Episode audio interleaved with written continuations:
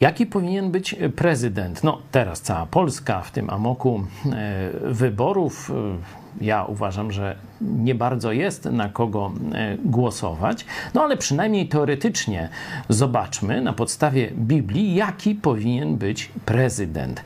Oczywiście w Biblii nie znajdziemy takiego urzędu, ale znajdziemy urząd króla, bardzo, bardzo pokrewny do urzędu prezydenta, bo to właśnie prezydenci zastąpili królów. I oto w Psalmie 78 znajdujemy takie oto cechy króla wybranego przez Boga. Wybrał Dawida, sługę swego, powołał go od trzód owiec, przywiódł go do owiec karmiących, aby pasł Jakuba, lud jego, i Izraela, dziedzictwo jego. I on pasł ich w prawości serca swego i prowadził ich rozsądnie ręką swoją.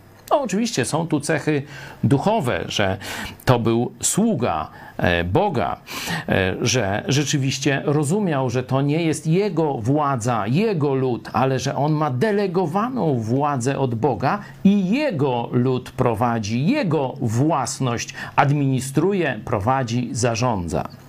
Ale są też bardzo wymierne cechy. Po pierwsze, on odbył próbę na jakimś mniejszym poletku, tu akurat jako pasterz. Bardzo ważna rzecz.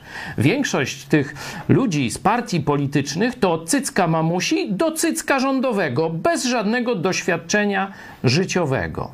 I te dwie ostatnie cechy, już jak wyglądały jego rządy. Zobaczcie, i on pasł, czyli już sprawował urząd. Po pierwsze, w prawości swego serca. To musi być człowiek uczciwy moralnie. To musi być człowiek szlachetny, ale to nie wystarczy. I prowadził ich rozsądnie ręką swoich, swoją.